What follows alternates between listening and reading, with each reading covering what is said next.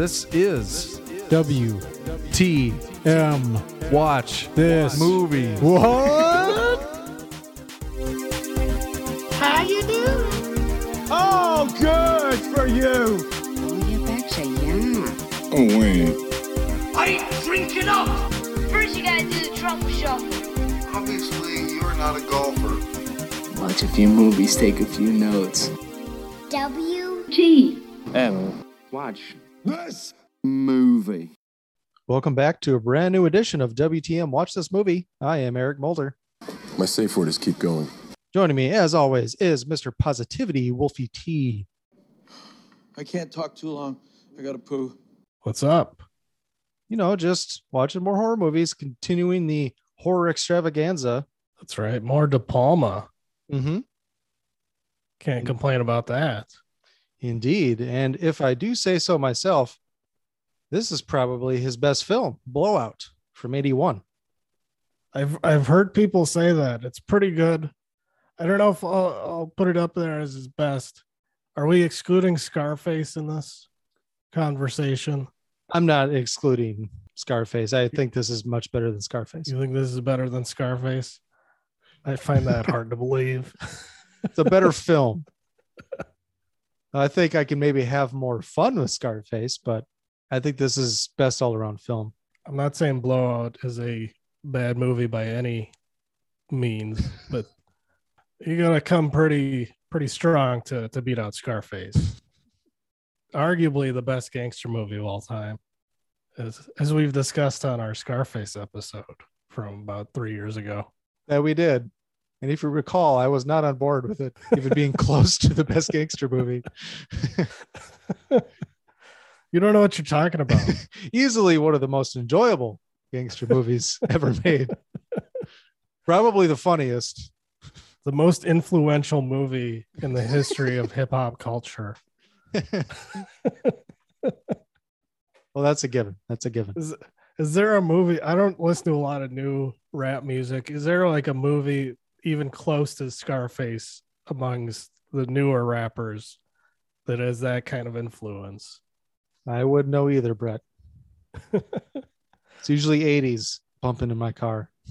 Every every new rapper's uh rap name sounds like they're like uh like the username they use on like uh AIM or something. Yeah. It's like why are there random X's and number? And they're all, numbers they're all on the gram, though. it's probably all their gram names. Well, that too. That's that's probably more more so what it is. But it's like, why why do you have like numbers in your name? Like, why are you little whatever five, two thousand eight? Tekashi six nine. like, what the fuck? What? And he's got X's in the middle too. Like, what? I don't even know how to pronounce this word. Fucking a. I don't get how so many of these people are famous, or so I'm told. Because like every other week on Yahoo, it's another famous rapper was shot, and I look up the name and never heard of him. It's weird how many rappers have been murdered over the last like three years. Yeah, and they're all like 20 and it's like i thought i thought the gangsta rap beefs ended in the 90s hmm and then it ended with biggie and tupac and then everybody you know tied their flags together and you know came together as there one was a Bloods and Crips picnic. I guess everyone just moves their beef to social media nowadays.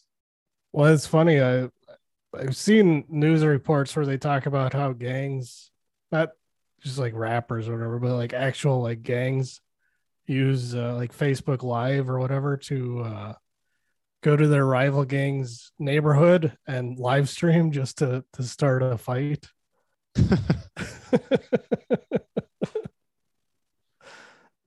like look where we is right now we're in your hood I just DM'd your girl Instagram. slid in our dms Mm-hmm. All right. Well, we should probably get back to Blowout. We are continuing our horror extravaganza with our second of three De Palma films. We already did Dressed to Kill. Now we moved up one year to 81 with Blowout. We're going to continue with De Palma with uh, Body Double from 84 uh, next week. But uh, yeah, when did you first see Blowout? Was this another one that I borrowed you? Like with Dressed to Kill? No, I think this one I was saw. I, I think it was after we started doing the podcast together. So maybe like three or four years ago. And uh I don't know, it must have been on TCM or um, one of the other premium channels that I have. Because I don't think you lent it to me, and I feel like I watched it before you did. Okay. Yeah, I don't know. Because I kind of remember talking about it, and you're like, "Oh yeah, I wanted to see that," but uh, maybe maybe I'm wrong. I know I bought it sight unseen, just like Dressed to Kill uh, is a Barnes and Noble sale, half off. You know, so I bought a couple Blu-rays, the Criterion's. Yeah, I, I feel like I watched it, and then we talked about it, and it was one of those ones where you're like, "Oh man, I've always wanted to see that," Mm-hmm. and then uh, then obviously you saw it, and you you enjoyed it quite a bit. That I did. It is my favorite De Palma, and it is his best, easily. Have you seen the movie Blow Up? No, but I was going to bring that up. I saw that movie before I saw Blowout. Okay, you did, Yeah, but you're not a big fan of subtitles. Is it? It's not subtitle. no, it's no, it's British. Okay, because I saw it was a British Italian production because the director was Michelangelo Antonioni. Okay. Yeah, they they speak Br- uh, English in Britain. so it was in English, but it was like it was like set in like the British mod stuff. Like everything was like super like British mod uh, Okay. era. Um, so it was kind of interesting. I think it came out like '69, so it was kind of like right in the, the heyday of that stuff. That's really interesting too. It's it's a very similar. I assume De Palma probably borrowed pretty liberally from that yeah, movie. from what I read, it's very very similar, except that they switch out.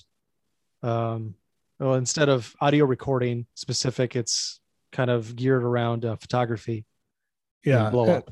and blow up. It's in photography, and um, so basically, a photographer is uh, taking photos in a park in a park, and he witnesses somebody die, and then he he's got to look through his pictures to see, you know, like if he could figure out like why or how it happened, and Yeah. so like it, it's kind of the technical process of developing the photos and blowing them making them bigger and zooming in and trying to see more detail and things like that. So I, I would recommend it. I think it was on HBO Max, but I think it just got taken off. Okay. So I don't think it's on there anymore. But if you like this one, you you'll probably uh, enjoy that one. Maybe not as much, but uh, they're very similar themes. Yeah, um, I was pretty much blown away when I first saw it. It exceeded my expectations that were already pretty high. Um, it's soups meta. Love that. I love how they lay out the whole process of filmmaking. And I thought the idea of John Travolta being the sound man for horror films was also pretty cool. So I love the Yeah. whole the whole intro is great with the cheesy 80s slasher, bunch of co-eds, you know, having sex and fingering themselves and taking showers as they want to do. It's all of De Palma's favorite things. the uh, soft focus and the showers. You know, I just saw Carrie at the theater last Mhm. week and uh starts the same fucking way. it's like like three De Palma movies in a row that I've seen. They all start with fucking shower scenes. Mm-hmm. And uh, a big difference from Carrie to this, though, is Travolta's acting is a hundred times better. He's awesome in here, I think, and he's not very good in Carrie. No, He's just starting out. You know, I can kind of see it, but I think Carrie was his first like actual movie. yeah. If it if it wasn't, it was very close. Saturday Night Fever was a whole year later. Yeah, I think he was doing Welcome Back Kotter at that time. Okay, one of your favorite shows. I haven't seen that in years, but I, I did watch it occasionally Yeah. with the Horshack, who we remember from Friday the Thirteenth Part Six. Jason lives. So he's also in a film called The Devil's Rain from 75. Um, some other TV shows. Looks like the first thing he did was the Emergency television series and uh, an episode in 72.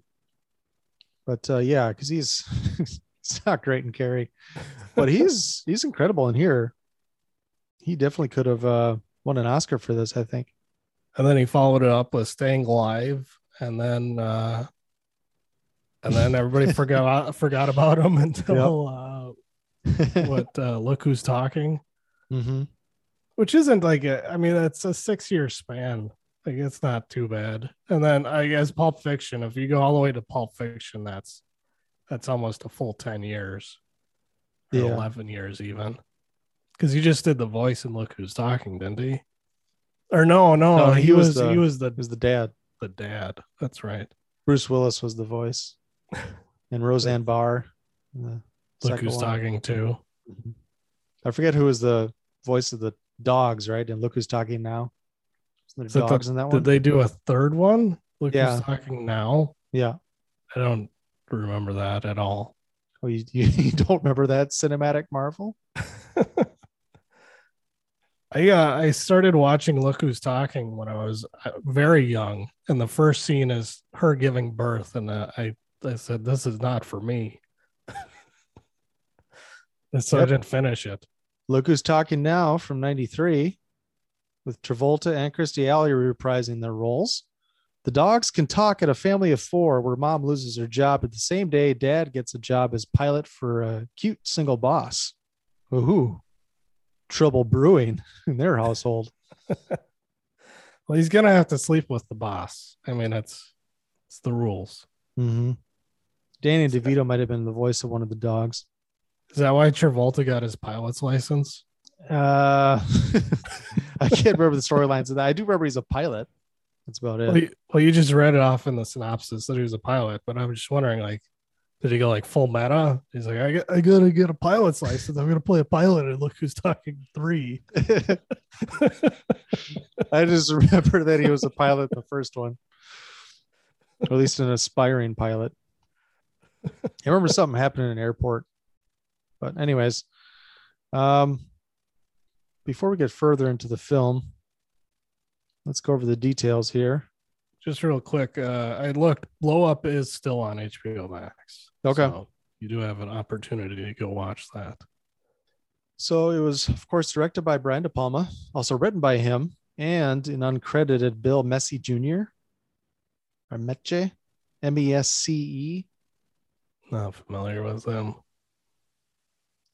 stars John Travolta as Jack, Nancy Allen as Sally, John Lithgow as Burke, Dennis Franz as Manny Karp, Peter Boyden as Sam, Curt May plays Donahue, John Aquino as Detective Mackey, John McMartin as Lawrence Henry, Deborah Everton as uh, the hooker who gets killed in the stall. Uh, any other actors you want to bring up? Not seeing a whole lot here. No, I don't think so. Okay. Synopsis A movie's sound recordist accidentally records the evidence that proves that a car accident was actually murder and consequently finds himself in danger. As we talked about, the intro kind of starts, uh, it's, we don't know it quite yet, but it's a horror film. And uh, it's a killer stalking his prey. It uh, looks like it to be a sorority of some sort. Yeah.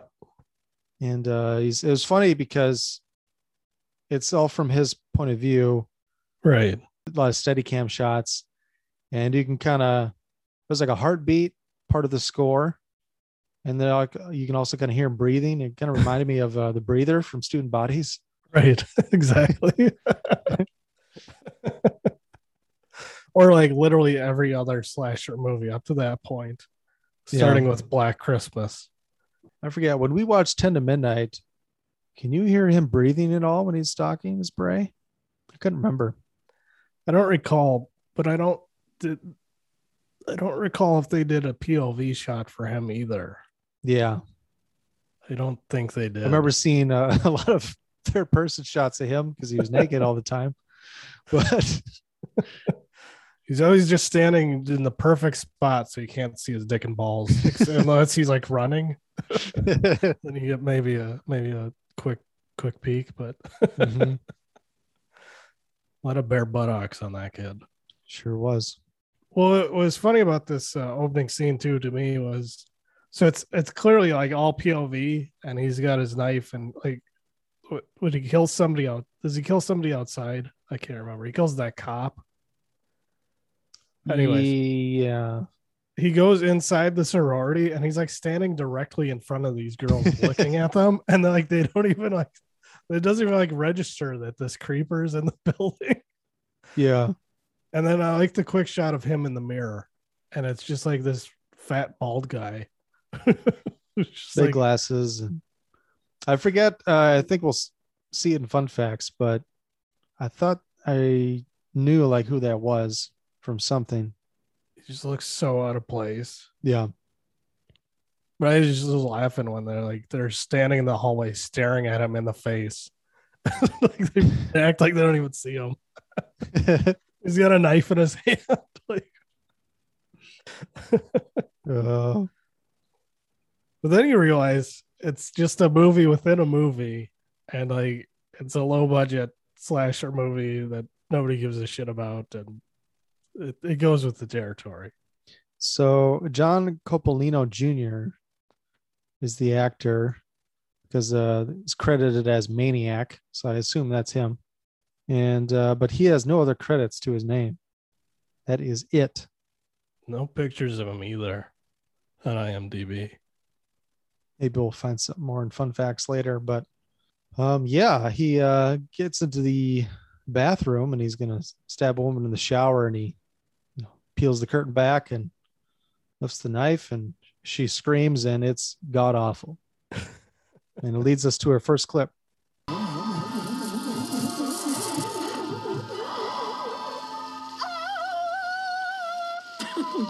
God, the scream is terrible.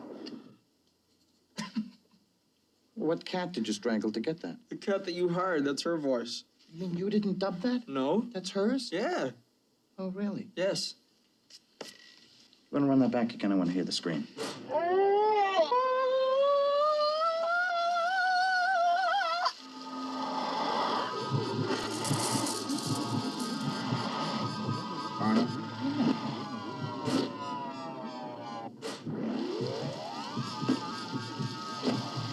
And kill all the effects except for the scream.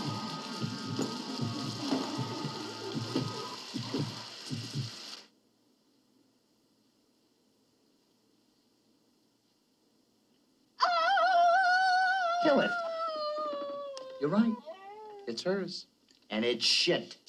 Look, Jack, I didn't hire that girl for her scream. I hired that girl for her tits. Well, then what are you worried about? With those tits, who's gonna be watching her scream? Let's move on. But wait a minute, wait a minute. Come on, Jack. Look, how many years we worked together? Let's see. I met you on uh, Bloodbath, right? Yeah. And then we did Bloodbath 2. And then we did uh, Bad Day at Blood Beach. And then we did Bordello of Blood. And then, uh, well, that brings us up to date. Coed Frenzy. By the way, I didn't tell you this, but uh, I'd like to think this is our finest film. Almost two years. Oh, God, two years. Five films in two years. How do we do it? You, kn- you know what I can't figure out? I can't figure out what a smart guy like you is still doing that shit for. Oh, come on. You do this shit. I do the sound. Oh, no, you do the shit. Oh, is that Yeah, right? like that wind in the trees. It sounds like you're whistling in the crap. That's the library stuff. We used it a million times. That is the trouble. I have heard it a million times. Now get something new. New wind. Yeah. Got it. And what about that scream? We gotta dub that. All right. You know any good screamers? I got a few ideas. I bet you do. Yeah, yeah. Just worry about the scream, will you, huh? Now, um, you know, he's talking about the films that he worked on him with previously, and he mentions Bordello of Blood. I'm thinking, God, that's a real movie. Now, at the time, it wasn't real, but it did come out in '96. It was that uh, Tales from the Crypt movie. Did you ever see that? No, Okay, neither have I. isn't Dennis Miller in that? Yes, he is. I think that's the only thing I know about it. It's uh, Tales from the Crypt, and Dennis Miller is in it. Yep. Never seen it. So is Corey Feldman. oh boy. Mhm. William Sadler, your boy.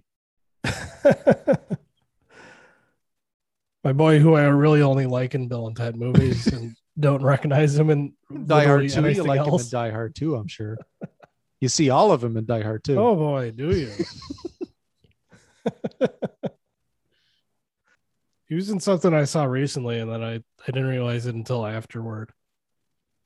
Can't remember what it was though. So Bordello of Blood is about the Crypt Keeper returns to tell the story of a funeral parlor that moonlights as a vampire bordello. Might have to check it out.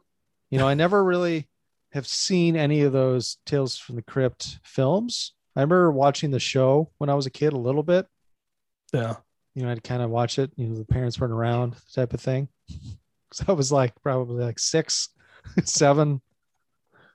I I remember knowing about the show and the the Crypt Keeper, and I don't know if I watched any of them.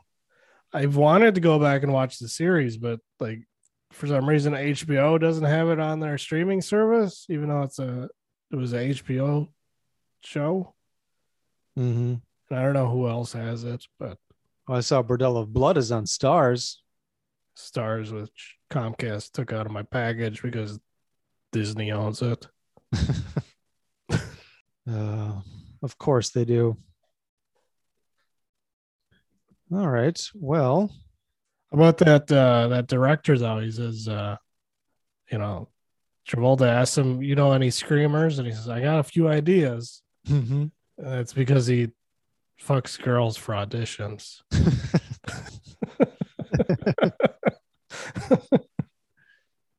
it's an open secret. they would never do something like that in the early 80s, late 70s. Like how could how could anybody have foreseen the Harvey Weinstein thing coming when they've been making jokes about it in movies for the last 70 years?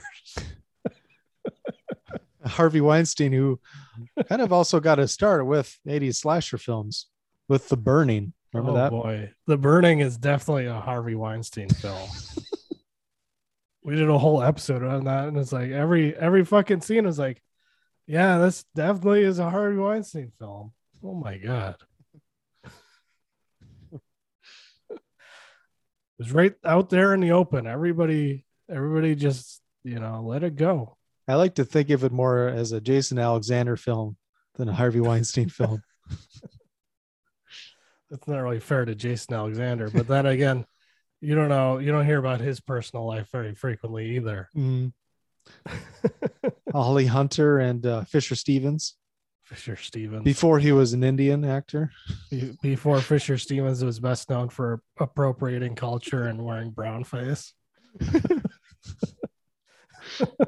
Uh, it's so funny. I think we're gonna have to do short circuit for uh, movies from our youth this next year. I was thinking about that one. Yeah, I didn't watch it when I was a kid, but uh, I'd be up for that episode. I'd be up for that. All right. Oh, hopefully more on that later.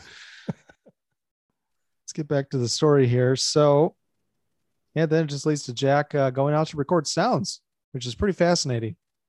Yeah. Like there's certain screams or gunshots, especially okay, you you've been watching a lot of Bond movies recently. Now there's a gun ping sound that is in like damn near every Bond movie. And it's supposed to be like a you know bullets ricocheting off of metal, Right. but it's you hear it over and over again multiple times in pretty much all the movies, even into the Brosnan era. I don't think I hear it as much anymore. Although I swore I, I thought Inspector there was a couple of sound effects that I recognized, but maybe not. But anyways, yeah, there's some of them and like a scream, then you got the Wilhelm scream. And there's Mhm. certain other screams that you seem to always hear when someone's falling. You know, somebody maybe gets shot and falls over a, a railing. Yep. And you always hear that same yell, especially in Bond movies. One of my favorite things is uh in uh the N64 game Major League Baseball featuring Ken Griffey Jr. the menu screen had a, a crowd sound effect on it. Mhm. And I've heard that in so many like commercials and TV shows since then. it's so recognizable.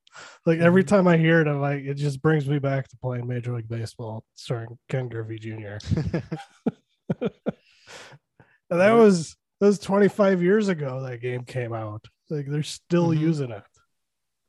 And so that director's got a point. You know, I've heard this. He's heard some of these sounds a million times. Need some new ones. Um, and you know, I've seen you know little TikToks and YouTube videos of people uh, kind of doing uh, their own sound effect recording, Mhm. and some of it's pretty fascinating. Some of the uh, ways they get their desired sounds. But uh, yeah, uh, John Travolta, Jack Terry, as he's known in here, goes about it the natural way, just going out into nature and recording nature. Standing in a park.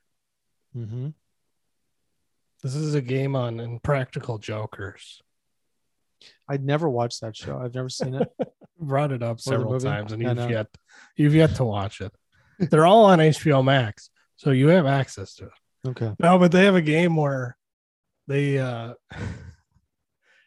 so like they take turns where one guy goes out in like the park and they have this janky like boom mic set up Mm-hmm. and then they have to record people's conversations and then when they get caught they have to get permission to keep recording and if the people say it's okay they win and if they say no it's a loss well jack terry is fucking doing that in this movie but he's not asking for permission he's just eavesdropping Mm-hmm. on that couple trying to have a romantic walk in the park I thought it was okay. So yeah, that couple, the woman is scared and thinks uh, Jack looks like a creep and whatnot.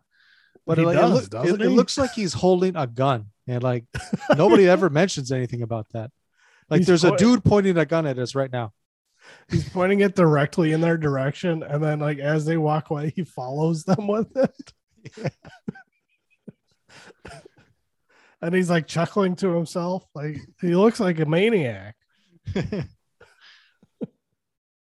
So then you hear some more sounds. There's an owl. There's a, a frog. i thought that frog sound effect was weird it's just like Yeah. a thumping Mm-hmm. Unbeknownst to us at the time, there's John Lithgow playing with his garrote wire thing from his watch. oh okay yeah i didn't even pick up on that Because Jack Terry hears it, wondering what the hell that is. And then it stops because you can tell he puts it away to pick up his gun so he can shoot out the tire. Mhm. And uh yeah, because he also I think he hears that sound later. Although I was I was watching for it this time around, and maybe I just missed it. If I was writing down a note or something, but because I thought I remember Jack hearing that sound again when he's listening to Sally at the end. oh maybe Because Well, at uh, the end- they're down in at the the subway and too. he pulls it out. Like Well, at the end, too, like, the he- subway.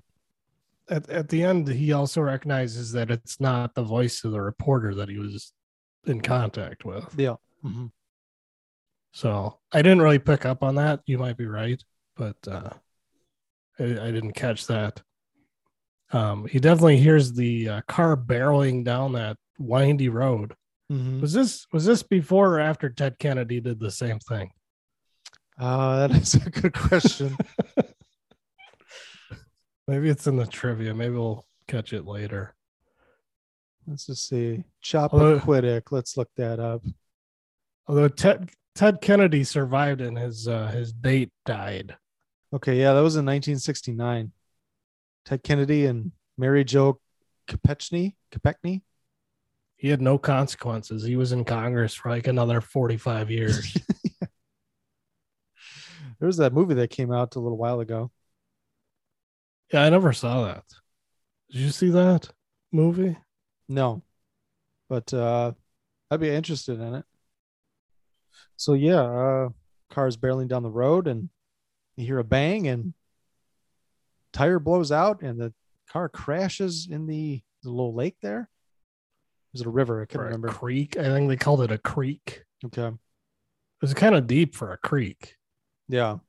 And uh, John Travolta races down there to try and save the day. And he sees that there is some people trapped in the car. And he uh, finally breaks the window and rescues Sally. Same cannot be said for the candidate McRyan. Yes. Who was leading? He had a 60% lead in the the polls for the uh, what presidential primary, Mm-hmm. the governor of Pennsylvania. Was very popular. I forget. Did they mention what party he was with?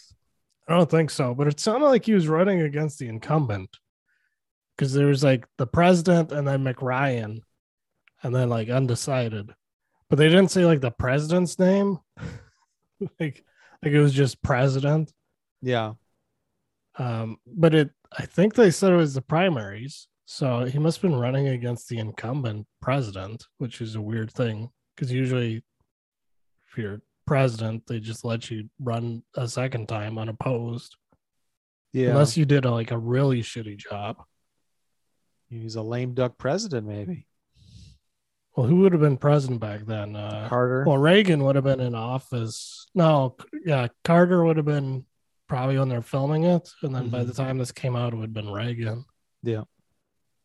It's really not that important. He's just uh, they just needed a a reason for somebody to want to assassinate him, Yeah. either his character or otherwise. Maybe it was uh because of the gas crisis. They're like, oh, we got to get this guy out. But he was the one that's coming in because they wanted to keep the president in place. Who? The people that uh, were behind the conspiracy. Oh, I thought you were wanted- talking about. Sorry, I thought you were talking about somebody else. No, I'm still talking Mc- about. I thought you were talking about McRyan. I'm like, no, no, he's running, running against him. No, I said that because you you made it seem like McRyan was already there and they're trying to get him No, out. No. You're trying to get him out of the race. Yeah. So yeah, that leads us to the hospital where uh, Jack is uh, gets talking to by well two people. He gets questioned first by it's kind of like a regular cop, right? Yeah, and the cop is awfully dismissive Mm-hmm.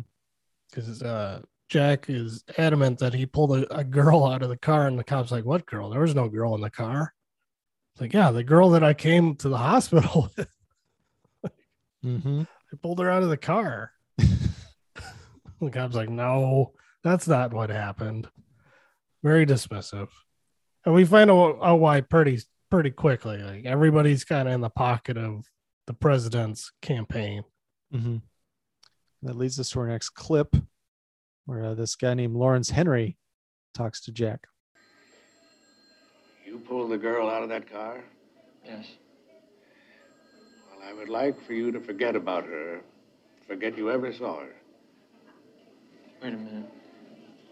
Who, who are you? My name is Lawrence Henry. I work for Governor McRyan. Ah, He was also a friend. He was my friend. well, look, I, I'm I'm very sorry about the governor, and I, I, I obviously would have loved to have saved his life too, but uh, I mean, I was there and she was there. We know what happened, but the governor is dead now, and we don't want to embarrass his family. Do you have any idea what the press would do if they got a hold of a thing like this? But what do you want me to do? Just say she wasn't there? I mean, uh, I already told the police. That's already taken care of. All right, what about the girl? I'll talk to her. I'm sure she'll cooperate. Did just one playmate just vanishes from McRyan's car just like that? That's right. Oh, Jesus, I don't know. I don't. No, you can, can, Uh. can't, can't you keep your mouth shut? It's better the governor died alone. I just don't know if I can do that. I mean, I was there, she was there, and uh, Who gives a damn that you were there? You want to tell his wife that he died with his hand up some girl's dress? Or maybe you'd rather she read it in the papers. well, that is what happened. I mean, that is the truth, isn't it? Well, what difference does that make to you? When it would make a great deal of difference to his family.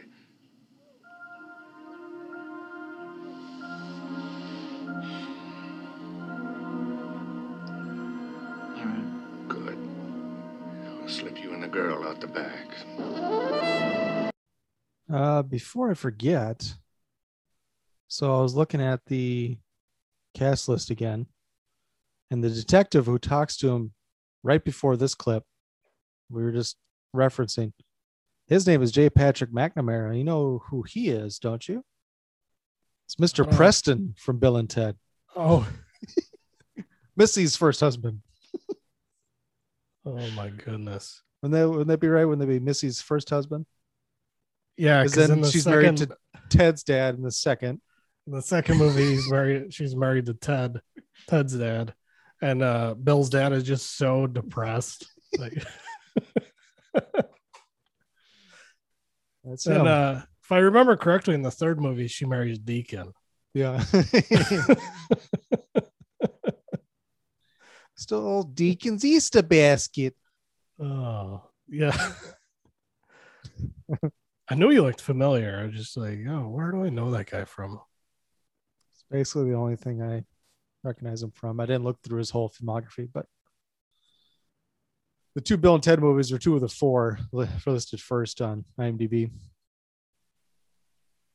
Where do you want to go next? We start talking about John Lithgow. I think maybe he gets introduced here, maybe.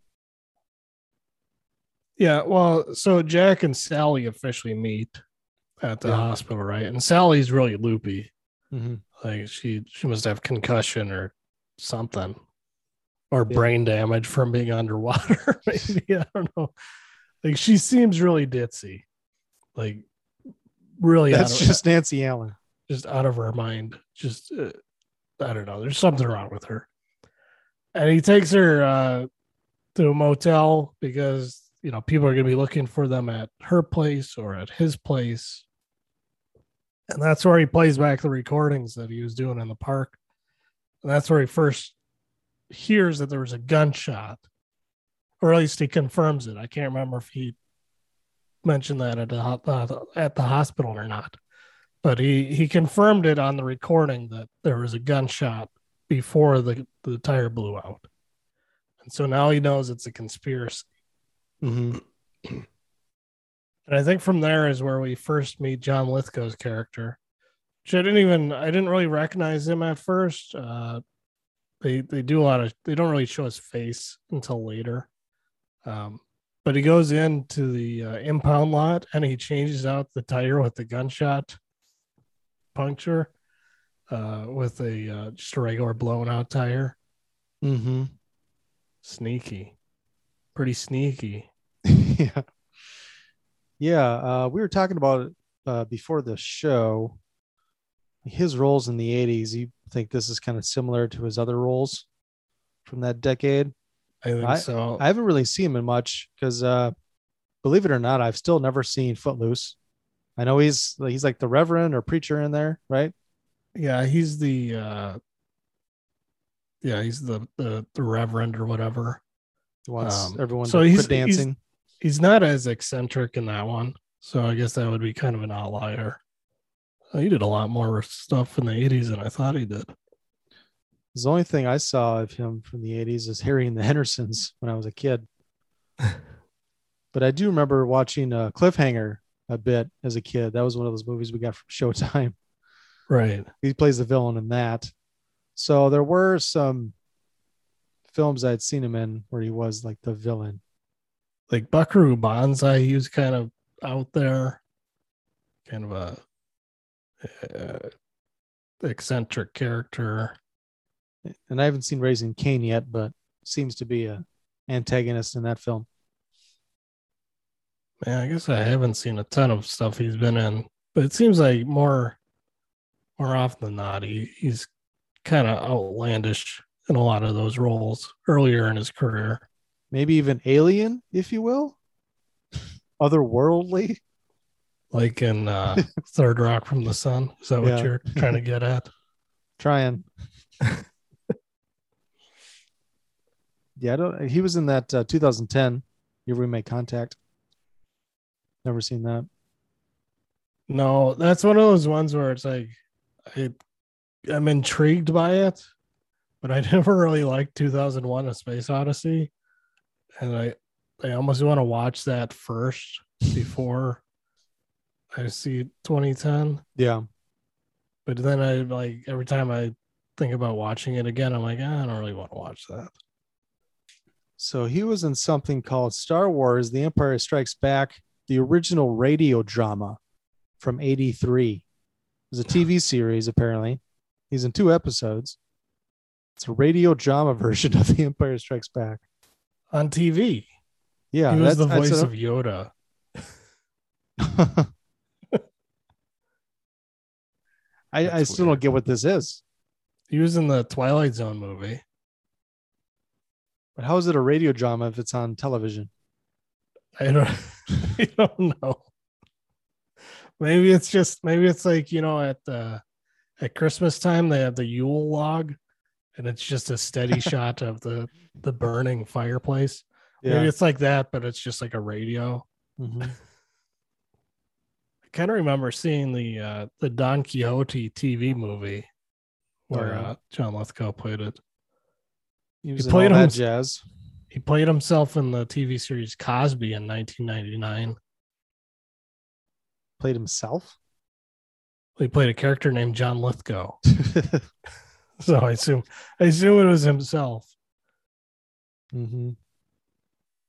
But yeah, he is terrific in here. It's a great role for him. He's good at acting.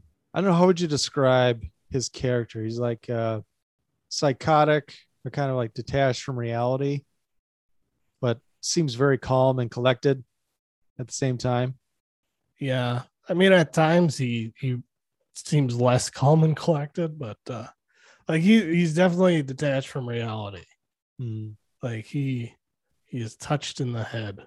He's got a little tick with that. He likes playing with a drop wire. We find out later that he wants to cover up the murder of Sally by making it look like it's part of a string of sex murders. yeah. Like he makes so much extra work for himself this whole movie. I can't just kill her. I have to kill like three other women first to make it look like it's part of these other series of murders.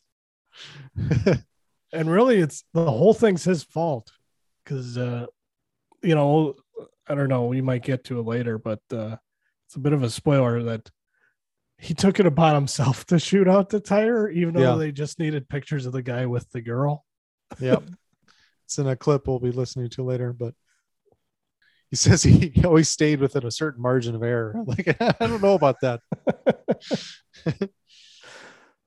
so let's talk a little bit more about Nancy Allen. We watched her Dressed to Kill. And we talked a little bit on that episode about her acting skills or lack thereof, right? I think we touched on it a little bit yeah it's like she's so hard for me to figure out because I'm pretty damn sure she can't act a lick, but yet she's somehow still very charismatic to me. Like I like her. I like Yeah. seeing her on screen. And some of it I think is like the dialogue she's given. It's worse than Dressed to Kill. She has some, you know, you really liked your mom, huh? she, she doesn't have the best lines. Uh, she has some better dialogue.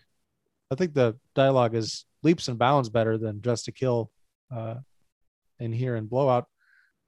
And but she's still like I don't know, like I just don't think she can act, but yet it still works.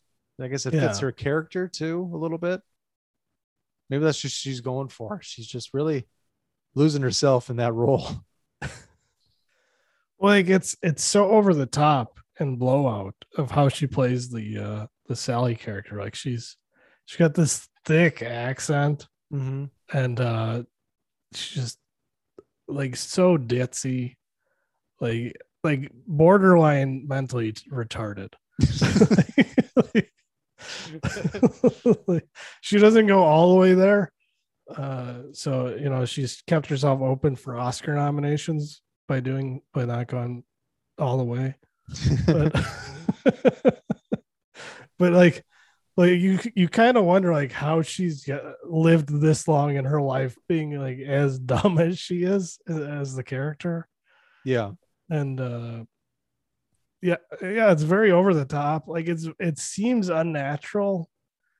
But then again like i guess there are people who are actually like that. So like maybe that was a choice. Maybe that was intentional and she seems almost too nice for what you would think her character would be. I mean, Yeah. she's basically a hooker, maybe you know, maybe not hundred percent technically a hooker, but it's like she's getting all these like ruining all these people's lives and careers by getting uh, scandalous pictures taken with them and whatnot and sleeping with them for money and yet she's like the whole movie she's like oh oh gee whiz and oh golly and it's, it's like she's so aloof she never knows what the fuck is going on and it's like i think you know exactly what you're doing but it doesn't sound like it Right. She's definitely being taken advantage of by uh, Manny Karp, mm-hmm. who she doesn't really understand that until she does, I guess. like she kind of puts two and two together when she starts explaining the whole scheme. Like, Yeah. wait a minute. he could have got me killed.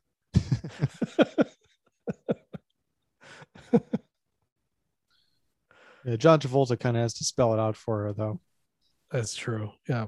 and she still doesn't believe him but then when she goes to confront manny he, like everything he says to her just confirms everything that jack told her And then he's like, "What's the big deal?" Like he, he's just like he doesn't understand her problem with it.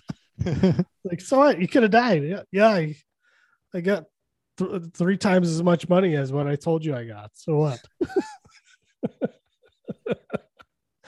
What's the problem?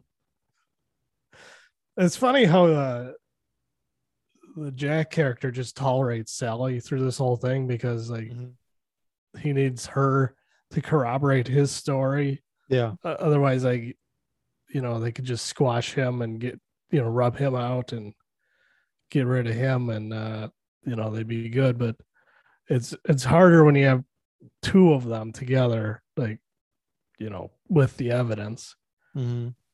Obviously, speaking of evidence, Manny Karp just happened to be testing out his new high speed film in the park that night, hiding in the bushes, unseen to everybody, with the perfect angle. i'm sure it had a great night vision filter on it that he was trying to test out but never did yeah around this time like they go to that hotel uh, jack and sally she's sleeping and he's listening to the tape and he hears what he believes to be a gunshot. And yeah manny karp sells those pictures to some of the newspapers or maybe it was time magazine or something similar. Yeah. and um, he eventually puts it all together. He buys one of the publications and cuts out all the pictures and puts together a little little film. He syncs it up with his sound that he recorded and uh, he can see there's a little poof of smoke looks like a gunshot A little bit of a flash in one frame. mm-hmm. and uh, yeah he makes a film of the assassination and he makes i think a couple of copies and this is about the time so he meets up with sally again Yeah, Sally's about to skip town, so she's at the, the train station, mm-hmm. and Jack invites her for a drink, and she misses her train because she's so busy telling him about her makeup. Well, she owed him that drink because he saved her life.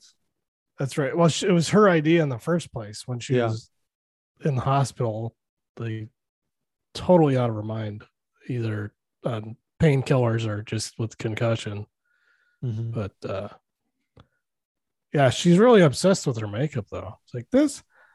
I want that's so cool that you do movies because I want to do movies do makeup. this is the this took two hours. It's the no makeup look. It's like it took you two hours to look like you don't have makeup on. Jeez. and it's at that that meeting where Jack she asked Jack about like how he got into the uh, sound recording for movies and Mhm. kind of talks about how he used to take apart radios and put them back together when he was a kid and won all the science fairs. You know the type. The And, city uh, science championships. he beat out that Peter guy. it is Peter. Was tw- 20 calculations or something in the binary. it can store 20 binary numbers, mother. Wow. It just it just lights That's flash something. on and off. Like it doesn't do anything. but then he's you know, he went into the army and then he was helping the police and he tells this story about how he fucked up his one assignment with the police trying to undercover or uh, uncover the uh, corruption in the department Mhm. which uh obviously he didn't uh didn't get exposed as being involved in this whole situation uh because like every other corrupt cop seemed to not really recognize him Yeah. uh throughout the rest of the movie but they very clearly were uh involved in some way shape or form with that corruption mm-hmm.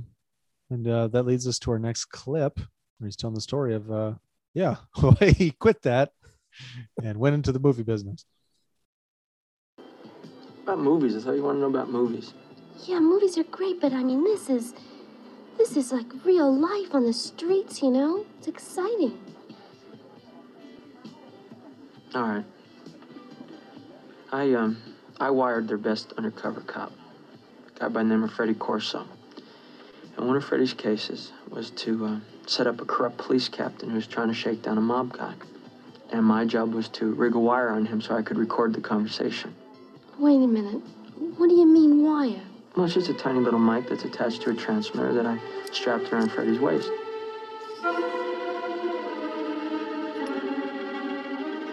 Mackie, hand me the tape. Okay, Freddie, give me a sound check. Count to ten. One, two, three, four, five.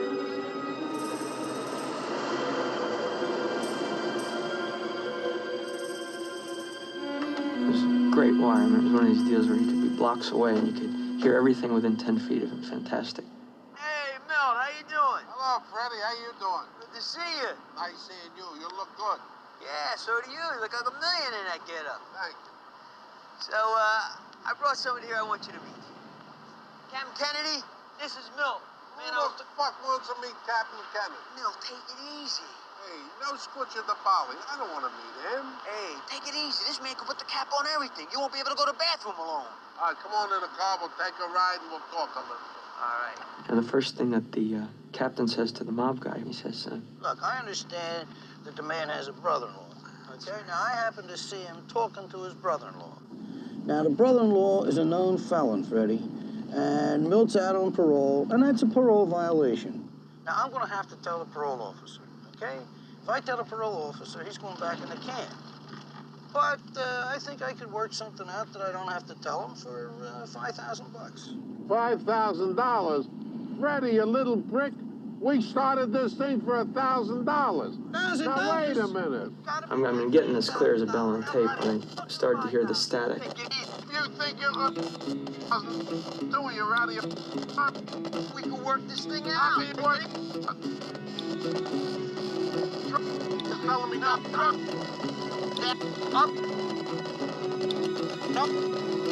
He's going up the river. You understand? Right, And He told me. What's the matter?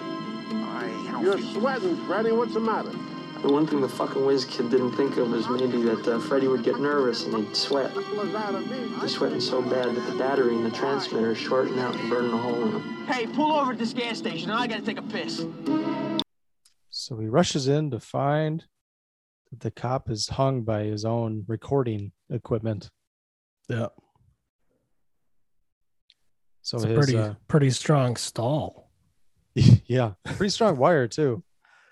carrying his whole weight that, oh, that dude was not small Yeah. He's a pretty big dude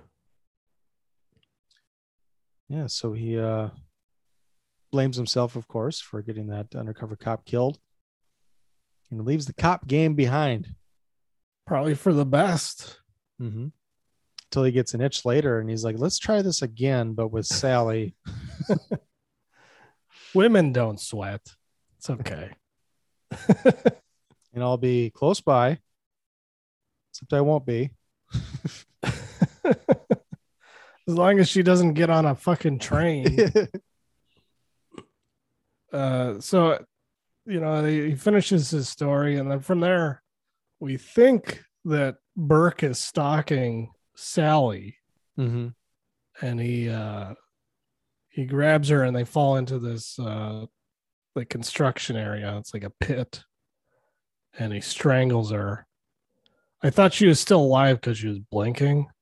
and it's not Sally. It looks just like her, but like you find out later it's not her. Like I guess if you recognize faces, you you find out when she turns over. But Yeah. I thought maybe that uh Lithgow from a ways thought it was Sally as well, and then just tried to kill her. That's and what I found out it wasn't her. He's like, "Oh shit, I just killed some random woman." Well, I can use this to my advantage and just kill one or two more and make it like a string of murders. I, I think that's probably what happened because I thought that too. Is like he just fucked up, and then like he just uh, you know, his mind starts working, and you know, gonna figure it out. He carves a, a Liberty Bell in her uh, lower abdomen region with an ice pick Hmm. that he picked up after uh, following Sally through the market. Yep. So that was that was going to be the calling card. Was there going to be the Liberty Bell sex killer? yeah. Liberty Bell Strangler or something. like, was it a sex crime because they said he he uh like mutilated her genital region also, or did he did he just like rape her too? I'm not sure because so I remember them saying that he mutilated the body and like stabbed her in like the shape of a Liberty Bell Yeah. design on her. I'm not sure if that was like I don't know in her crotch region or was in her stomach. yeah, or- I think they said they said it was like the lower abdominal and genital region.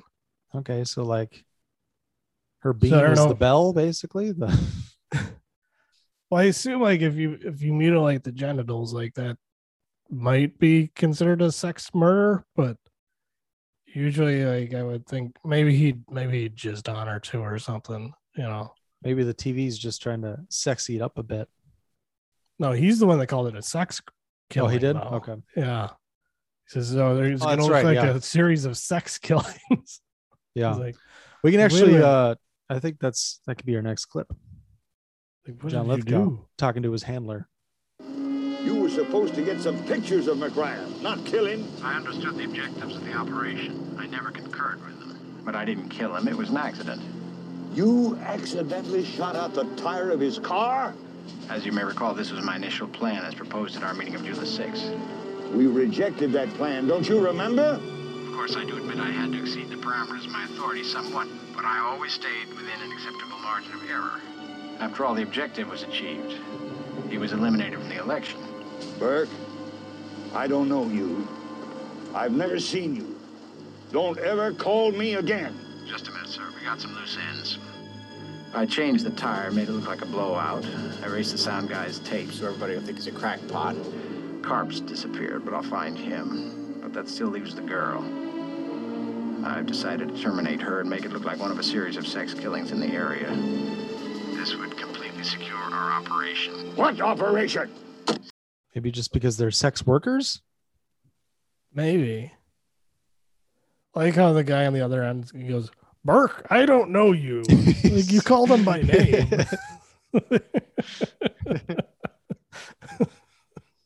Yeah, John Lithgow. He's just so like formal with everything. As you recall, I, I suggested our meeting of June the sixth. he's he's a total psychopath. Mm. Like, I always So- stayed within a what do you say uh reasonable margin of an, error. an acceptable margin of error. Yeah, I don't think so. It was an accident. oh boy. So this is about the time that uh yeah, he had, he talks about how he just erased the tapes. Uh Jack gets back to his office and finds that every tape he has sound on is all erased. Yeah. Burke most likely used some sort of magnet, powerful magnet, and just erased all the tapes. He did have something like when when he took the the replacement tire out of his trunk, he had like a magnetic tape deleter. I forget what it was called. Yeah. But he had like an actual like device to to erase tapes. That's right. Yeah, it was also weird to me how just easily uh, accessible. All these buildings with great evidence for possible political killings are housed in.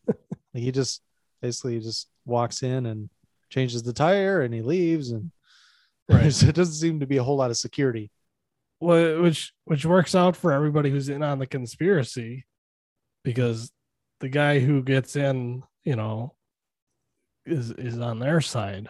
But what if somebody was going the other way? they get a planet evidence. I guess they would just the cops would just hide it because nobody else is looking at it. Mm-hmm. They're just burying it all anyways. Yeah, a lot of stuff is getting buried in this film. Yeah, I think somewhere in here too, Jack uh, brings his tape to the uh, the police to review, and the cop just dismisses him basically. Like, uh, when, when I think you mentioned it earlier, the thing that the cop was saying to him, and I'm totally blanking on it now. When they were in the cop's office, um, Yeah, middle of the so he's talking to the cop, telling him that it was a wasn't a blowout, it was a gunshot and it was a conspiracy, and you know he was murdered. And uh keeps on talking about uh, you know, they did this, you know, who's they? I don't know. And the cop, the detective says uh could have been a bunch of a couple of ayatollahs with blowguns that blew out the tire. it's a couple of terrorists. Mm-hmm. Just yeah, he he totally just dismisses them. Like he just cons- he, he's he's turning the conspiracy conspiracy theory around on Jack to make him look cuckoo bananas. and he doesn't like him because of uh, the undercover cop. He got killed, and he was also, I think, responsible for getting other corrupt cops uh, arrested, put behind bars. So they were good men, you know. Yeah, this is like the one cop that acknowledged that he knew that Travolta's character was in on the police corruption case. Mm-hmm. He said something along the lines of like, "You put a lot of good men away" or something. which is funny because it seems like he just fucked up the one assignment he was given. like, like maybe he had other assignments before that, and that was mm-hmm. just the one that you know made him quit. But it, it sounded like based on his story that that was like the the only assignment he was given, and he fucked it up, and like really didn't contribute like much at all to mm-hmm. the entire operation. But he says he's still going to do his job, so he tells him to leave him the tape. And he calls him back later, angry, saying, "Why did you leave me a blank tape?" That's right. And then he goes back to the studio and every tape is yeah, every tape is blank. He goes, "Yeah, they, they erased it." Who's they? There is no they. Hangs up on him, and you know, don't call me again. So that uh, that avenue is closed. Can't get help from the cops anymore. And then Frank Donahue from the Ion News in the city or whatever the fuck the the station is that he watches the news Mhm. on wants to uh bring him on and show his uh his uh film and uh the tape and uh he wants to have Sally on too. Luckily Jack saved one copy of the tape that didn't get erased. Yep. So he still had it, but he needed the original film from Karp's place. Mm-hmm. So he would he confront Sally about it? I think is next. Yep. And Sally just kind of caves and like admits that it was the whole conspiracy and she was in on it from the beginning. And here's the next clip. Sit down. Come on, sit down. I want to hear everything. Just start right from the top. Come on. It was just a job like all the others. I'd get him into bed and man, he'd get it all on film. All right, them. Who's them?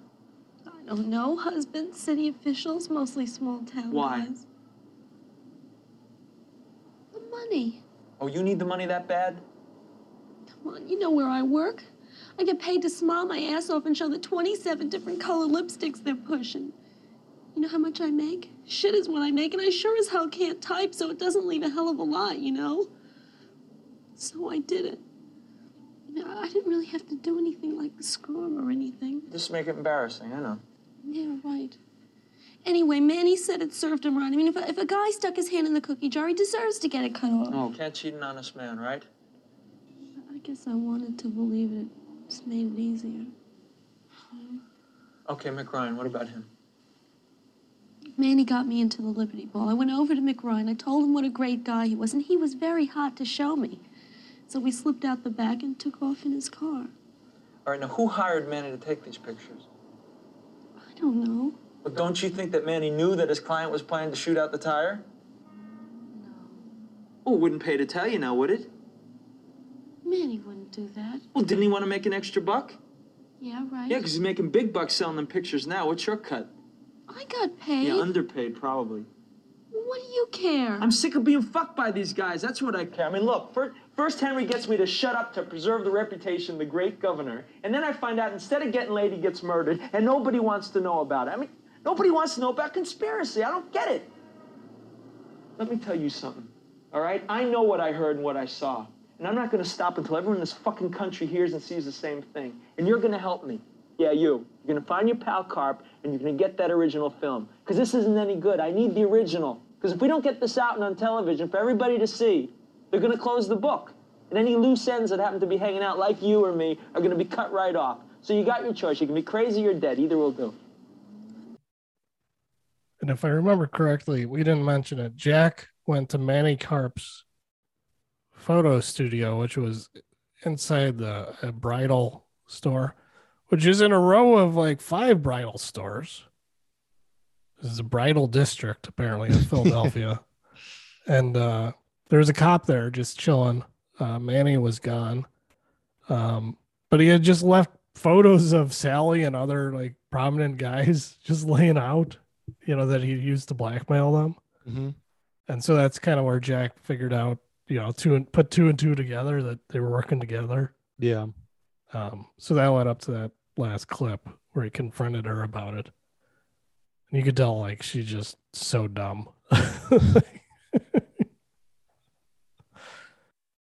uh, but she's got to go ask Manny about it now because uh, Jack smartened her up that hey maybe maybe he's just kind of using you and uh, you're you're getting the raw end of the deal. Yeah, um, that leads us to our last clip Manny and Sally. All right, this uh, this nut, he, he calls me a couple of weeks ago, and uh, he says he's working for some candidate, some uh, some candidate that's interested in getting McRyan out of the race, huh? Sounds like a normal Joe, right? He says he's heard all about our fine divorce work, and he offers me six grand. Six? You told me three. Yeah, well, uh, three before and, and, and three after. So when were you going to tell me about the three after? After I collected it, what do you think? Yeah, sure. Hey, what's the matter with you? You think I'm pulling your leg or something? You don't believe me? Listen, how was I going to be sure that this guy was going to come through? I mean, uh, six grand, that's a lot of money for this kind of a job, huh? I'd say he got his money's worth. He wasn't supposed to die, for Christ. He wasn't even supposed to get hurt. That was an accident, huh? You know, I figured it out later. This nuts idea was to uh, to shoot out the tire of McRyan's car, cause a little crack up. The police show up, they pull him out of the car. With me? Yeah, yeah, with you, and uh, and I get it all on film. Some little crack up. He wasn't supposed to die. That part was an accident. How many times I gotta tell you that? Manny, we got him killed. Oh, hey, wait, wait, we? Hey, what do you mean we, huh? We didn't do nothing. We, I, I, was in the woods. You were in the car. I didn't shoot out no tire. You didn't either. So, uh, so please don't give me none of this, uh, this conscience shit, huh? Besides, I mean, uh, nobody is exactly crying over the way things turn out. You know what I mean? I mean, what would have happened if the guy had lived, huh? His career was finished, thanks to us. This way, uh, the guy comes out ahead, huh? He's a saint, a martyr. Christ, they passed one of his bills this morning. You're a pig, Manny.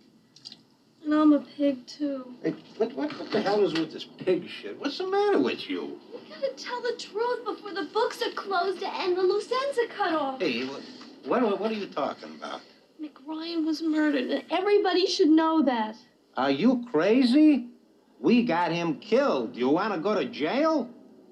Yeah, but but I was in the car and you in the woods. Uh, You think anybody is going to believe that? I don't know, but I gotta do something. Yeah, like just keep your mouth shut and take the money. Hey, babe, listen. This is the biggest thing since uh, since the Zapruder film. You- I don't care. It's bigger. I mean, this is this is history we got here, girl. I mean, this is uh, going to be a goddamn fortune. Listen, it's going to be in every newspaper. It's going to be in every magazine. It's going to be on, on the fucking six o'clock news. They're going to build TV specials around this thing, and they're going to ask a goddamn fortune for it. Hey, hey, don't you understand, sweetheart? We're set. I, I don't care, Manny. I, I don't want any part of this thing. You, can- you can keep your three after. Hey, don't be such a dope, huh? Money's money. Just shut up and take the money. I like how they switch positions halfway through the conversation. Like, uh, so you talking about, we got him killed. And Manny says, What? We? We didn't, I was in the woods. You were in the car. And then uh, she's talking about, like, everybody should know he was murdered. I said, What? No, we were the ones that got him killed. and then she goes, No, you were in the woods. And uh, you, I was in the car. We weren't, you know, they, they totally flip flop halfway through. I like how Manny ends almost every sentence with "huh." He sure does. I can hear it in my head, just that Chicago accent. Huh? I mean, what are you gonna do about it, huh? He was uh he was asking for it, huh? He uses it like a like a form of punctuation to his to his lines. Well, he's trying to he's trying to make a statement, but then like get you to agree with him. Or like make you feel stupid. Like you say something just you know, not quite true, but like what are you gonna disagree with them? Huh? Manny proceeds to try to rape Sally. Yep. And uh, she uh, Sally breaks, a bottle it. of J and B over his head and Yeah. takes the tape and gets out of there. So Jack makes a new film, and he sets it up with uh, Donahue, and uh, Donahue wants both of them to kind of get basically testify on air, affirm what they saw, and to uh, provide evidence for the footage. Right. Meanwhile, Burke is lurking around at Jack's place. He reports the murder of the uh the other hooker that he killed. Mhm. Uh, he does The one an, in an the, uh, anonymous the bathroom? anonymous tip. No, the one at the the construction site. Yeah. Which is weird now that I think about it because I think they was it already on the news by this point? Yeah, I thought so. So But he called it Maybe in. he was talking about the woman in the bathroom, maybe, but No, but that didn't happen yet. Yeah, that's right. Anyways, um uh yeah, he has uh his phone bugged. Yeah, he puts a puts a wiretap. It's like the wire. Have you seen the wire? it's just like it. so he he overhears Jack's conversation with Donahue, and then he knows Donahue's gonna call back later, and he crosses the lines, which is a thing you could do in 1981. so, Mhm. so that his phone didn't receive the uh any incoming calls Just sent out a constant busy signal. and uh Burke ends up calling Sally, pretending to be Donahue, and Sally doesn't know because Sally doesn't watch the news. Mhm. surprise, surprise. She's not very well informed. You're telling me that Sally doesn't watch the news? Yeah, she's not very worldly. Which is weird because she's a basically a call girl.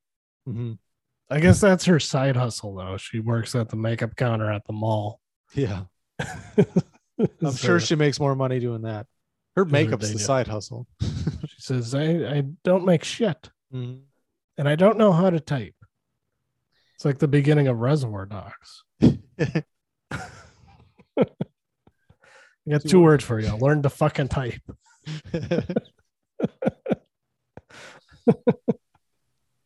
uh, so yeah, Burke sets up a, a meeting at the train station with Sally, you know, pretending to be Donahue.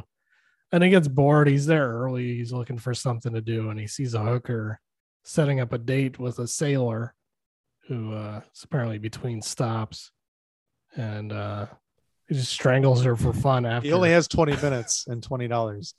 Not 40 minutes and 40 or 60 minutes and $60. he only lasts like I don't know, thirty seconds. and then it was like it was her fault and a bad thing, and he only gives her 10.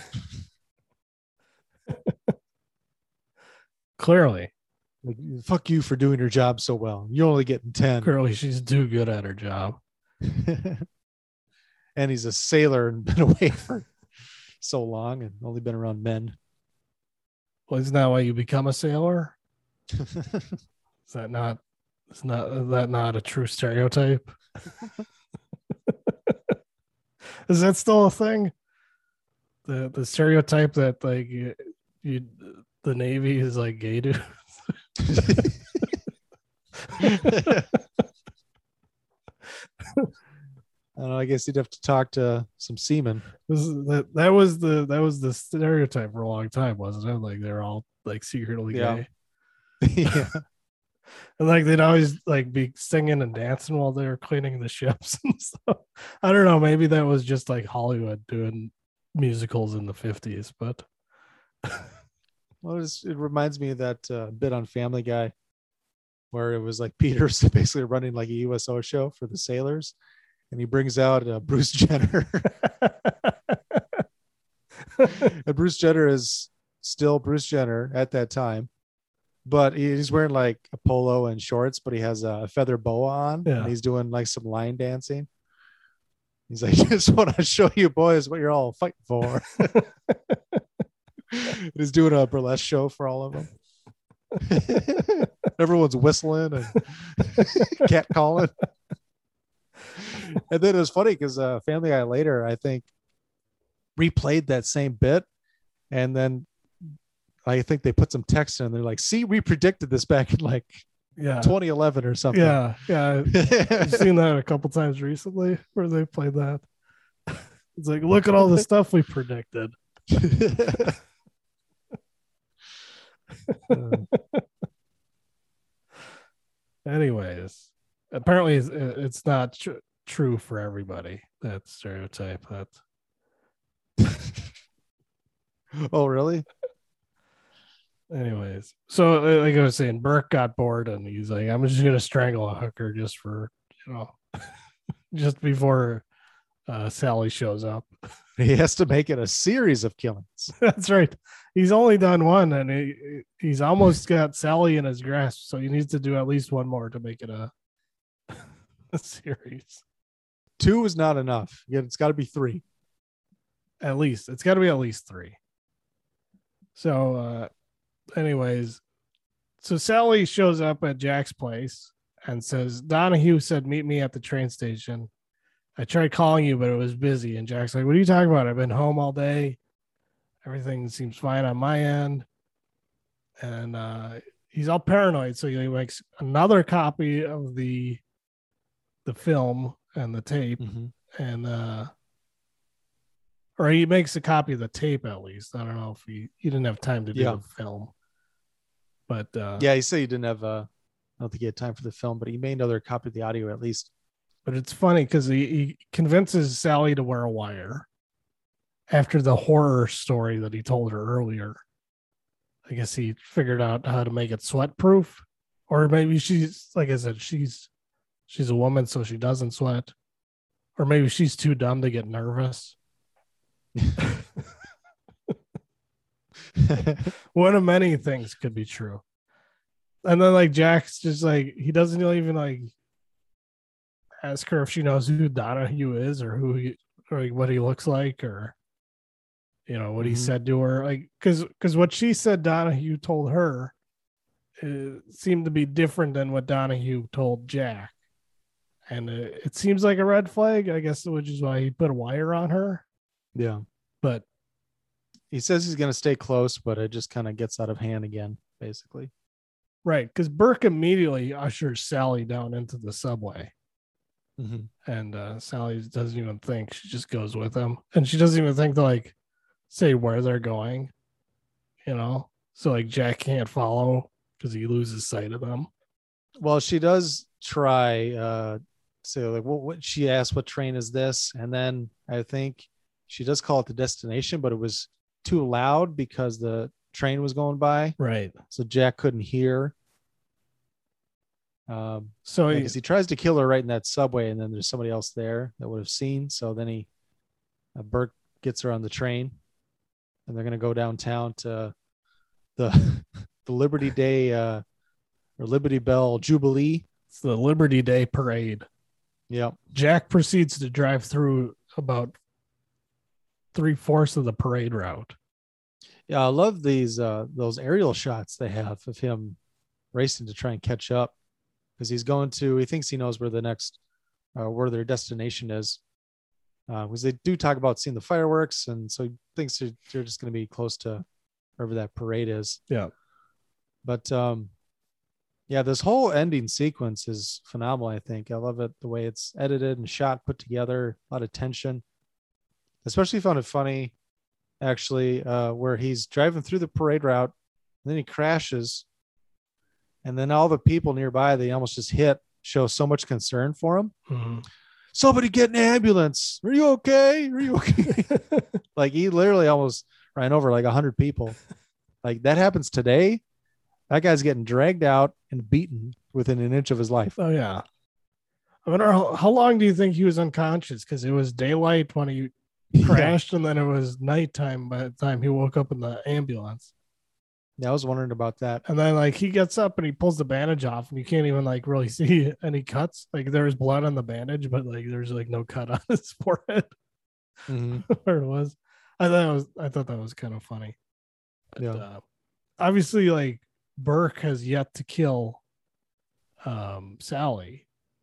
Because he started listening again. and uh he, ends up on like climbing up these stairs to I, guess it's the roof of a building next to where a replica of the Liberty Bell was uh being staged for the event Mhm. made out of pennies donated by orphans or something I forget they said it on the news broadcast at the beginning what, I see. what it was but uh yeah then he proceeds to strangle Sally as the fireworks go off Right after he uh, took all the tape, wrapped it up, and threw it in the water. so he destroys the, the the master tape. Guess what, Sally? I'm not Donahue. Psych. Wish there was a clip of that. That seems like something he would do. like, like it's not obvious enough. Why are you doing that, Donahue? Well, guess what? My name is Burke. I'm exceeding my mission parameters. And now I'm tying up the loose ends with this wire around your neck.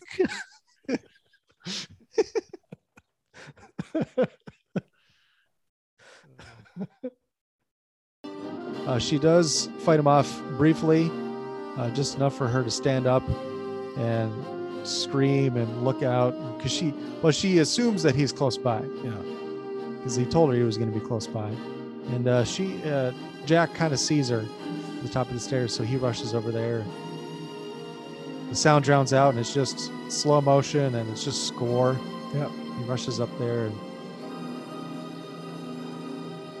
Burke's about to uh, mutilate her, I guess, with the ice pick. She's technically already dead. Uh, John Travolta grabs him from behind and stabs him. Stop stabbing yourself. Stop stabbing yourself. yep. so he kills Burke, and and Sally's dead. There's a pretty sweet shot of the of him holding Sally's body as Yeah. the camera panned around with the fireworks in the background. That was pretty sweet. That's where Michael Bay got all those shots from. I feel like the new Wonder Woman tried to do that with the invisible jet, but it just looked like shit. Yeah. Like I mean, you could tell this one and Blow Out was rear projection, but it still looked really good. Yeah.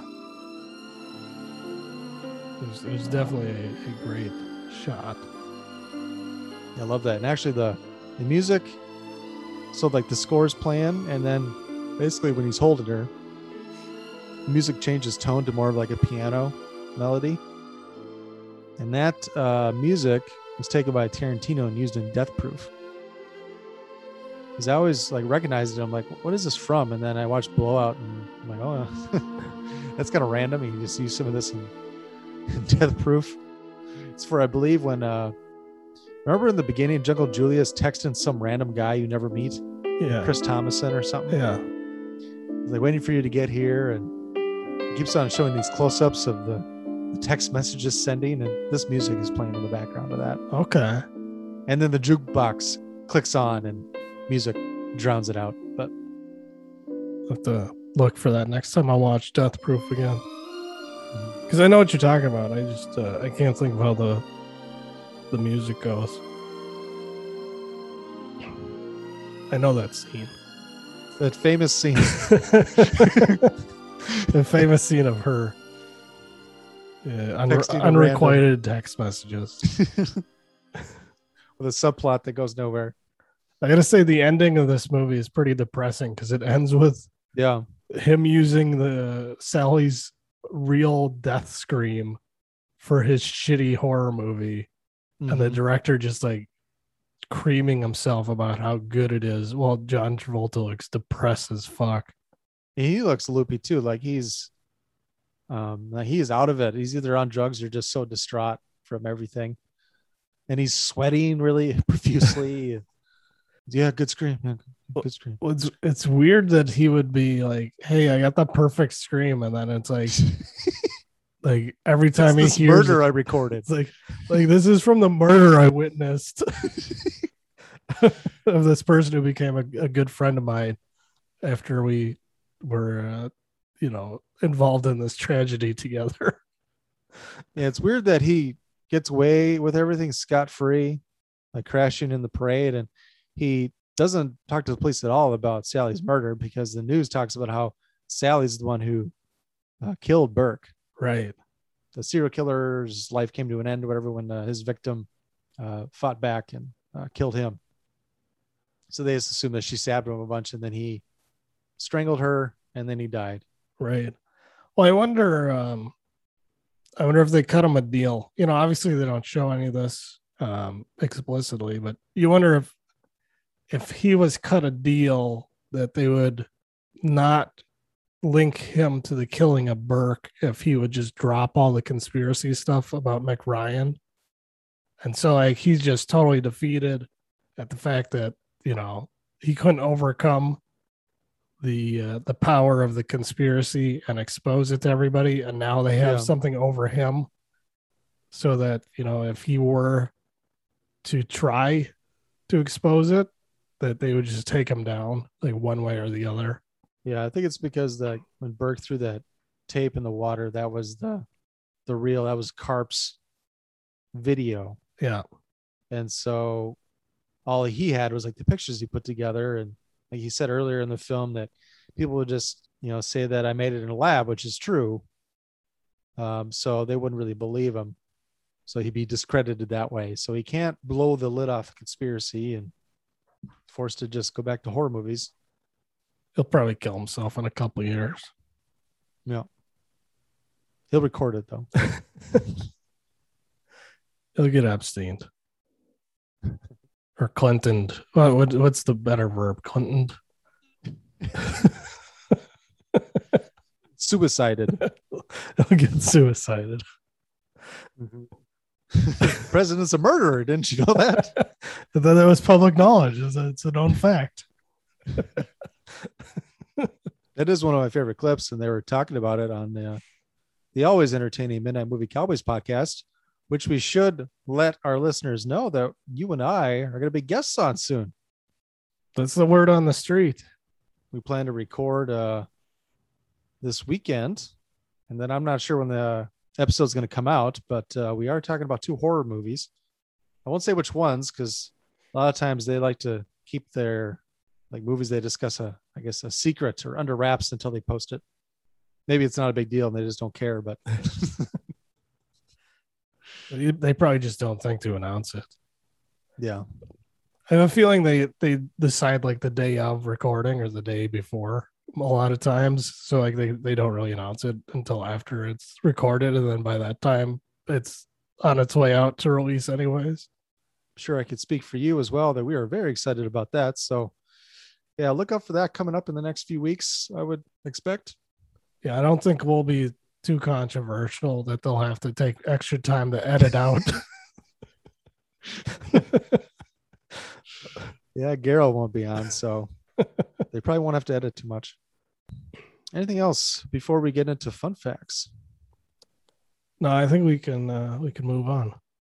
All right. Hey, everybody, here's some fun facts.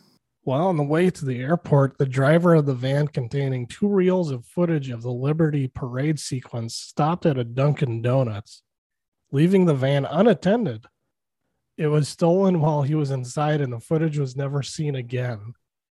The crew had to return to Philadelphia just to reshoot the entire scene at a cost of $750,000. And cinematographer Vilmos Sigismund, Zsigmond was no longer available, so he was replaced by Laszlo Kovacs. So way to go, van driver. of all the scenes to fucking lose the parade scene, like the probably the most expensive sequence in the movie. Mm-hmm. Oh man. Well, um, maybe you can uh, shed some light on this one. 'cause I'm a little bit unfamiliar. The ending of the film, where Sally's recorded scream from a murder is dubbed for the scream of the actress in the horror movie Jack is completing, alludes back to the urban legend concerning the song Love Roller Coaster by the Ohio Players. Do you know anything about that? No, I I I know the song, but yeah. I don't know what they're Okay. talking about, what they're referencing. Maybe I'll have to uh, dig a little deeper. I don't know about this. Have you seen this? Have you heard about this? Yeah, I don't I don't even know what that would be referring to. So it says here uh, in 75, when the Ohio Players released Love Roller Coaster, uh, featured on their album Honey, Myths had legs because you couldn't simply debunk something instantly by looking it up on your phone. Okay, Love Roller Coaster became the subject of a particularly ghoulish rumor upon its release that someone was murdered in the adjacent studio while they were recording the song, or alternately, that someone was simply very badly burned while they were recording.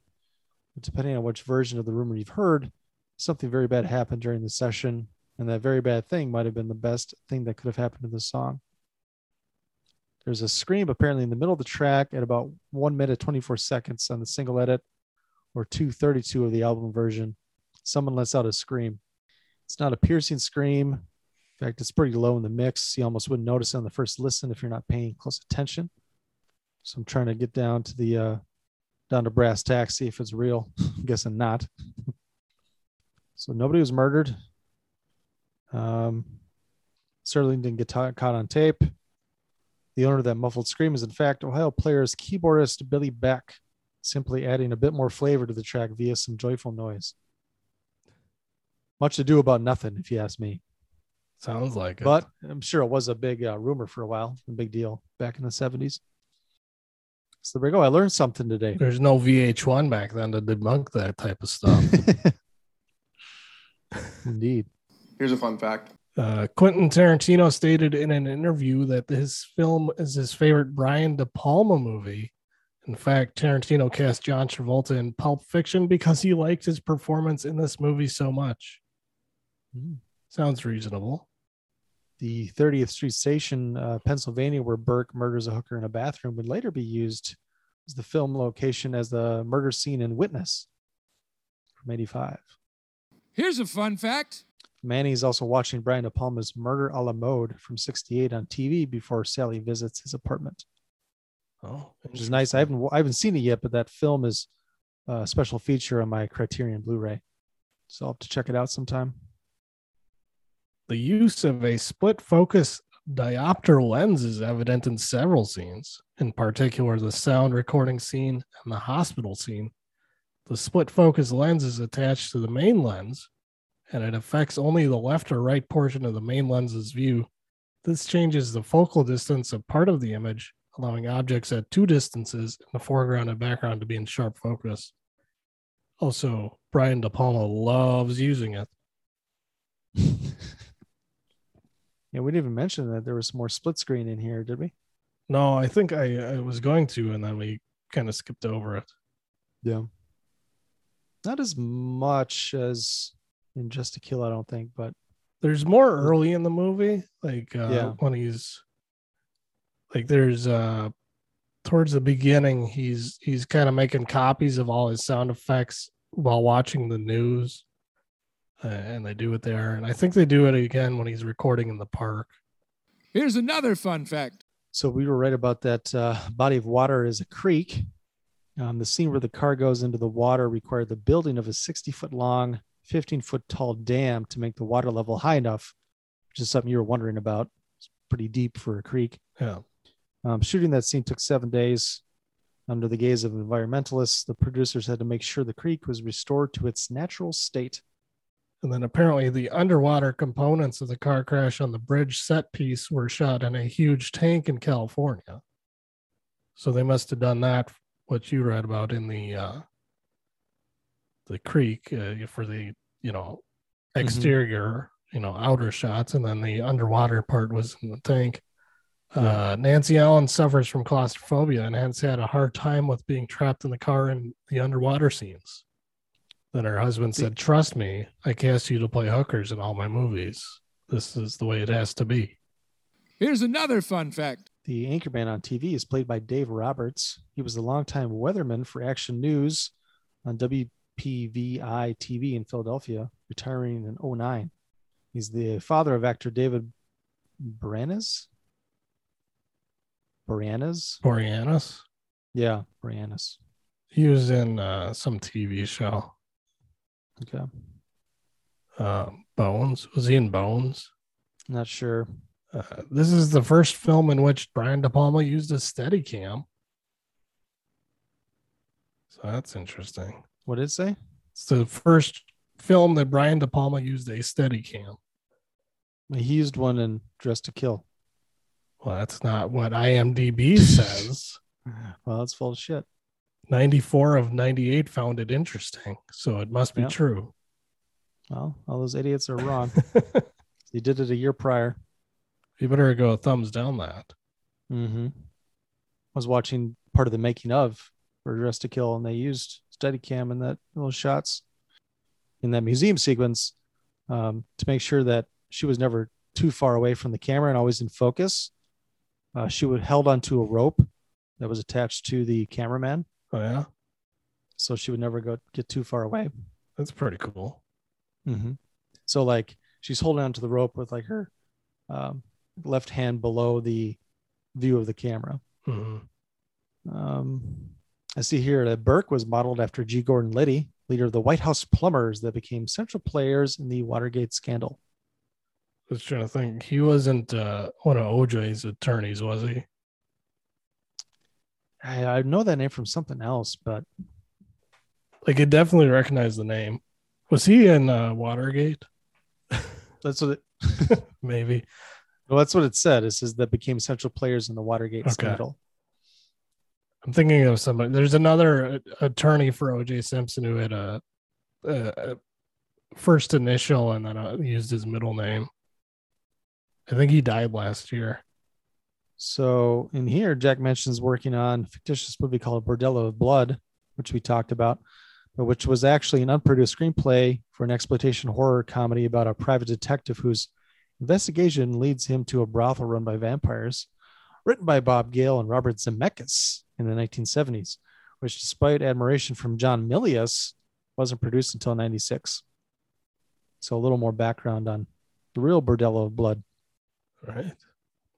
Uh, the slasher movie sequence that is being dubbed at the beginning was shot by Garrett Brown on his own invention, the Steadicam. He was so skilled and fast on his feet with the rig that the crew struggled to keep up with him, including the focus puller. When the slasher holds up the knife in front of the camera and stabs the security guard, that too is Garrett Brown holding the knife, as this was the only way to get the shot to work. So they went straight to the source. Hmm. In the French version, John Travolta's voice was dubbed by Gerard Depardieu. Here's a fun fact. The scene in which Jack is telling Sally about how a battery leaked acid on Freddie Corso when he was wearing a wire was based on an incident from Robert Daley's book, Prince of the City. Brian De Palma was interested in directing the film based from that book. I think we just ran into each other, but uh, one last one. Nancy's Nancy Allen said she wore rabbit's foot around her neck throughout the entire film, as if her character was superstitious. Oh, Nancy. Oh, what are we gonna do with you? you think you're a Well- real actor? That's so. Well, we won't be talking about her for a while because she's not in Body Double. And she's not in the car, if I recall. No, I don't believe so. So yeah, we're gonna do Body Double next, followed by the car. Um, look out for that MMC podcast episode and just look out for any MMC podcast episode. And uh, why don't I let you tell the folks at home about our lovely merchandise? Yeah, you can head over to WTM watch this movie dot creator dash spring.com to check out our WTM merchandise. Get a ton of selection, different items, different designs. Um, just a lot of great stuff out there and can help the podcast out and uh, represent with some cool merchandise. Indeed. You can reach out to us. You can email us at watchthismovie at yahoo.com. Please follow us on Twitter at watchthis underscore movie or Brett at positivelywolf1. You can check out our website at WTMWatchThisMovie.com. And please rate and review, subscribe on Apple Podcasts, Stitcher, Spotify, and many other podcast apps. We will check you later. Guess we'll see you around. All right, check you later. Bye. Wait, man, why are you always such a dork, man? What are you talking Check you later. Check you later. Hey, man, you're off my case. I had this dream about doing makeup for movies. You know, like, I've seen these big movie stars like Barbra Streisand, you know? They don't do her right. No. I know how to fix her face.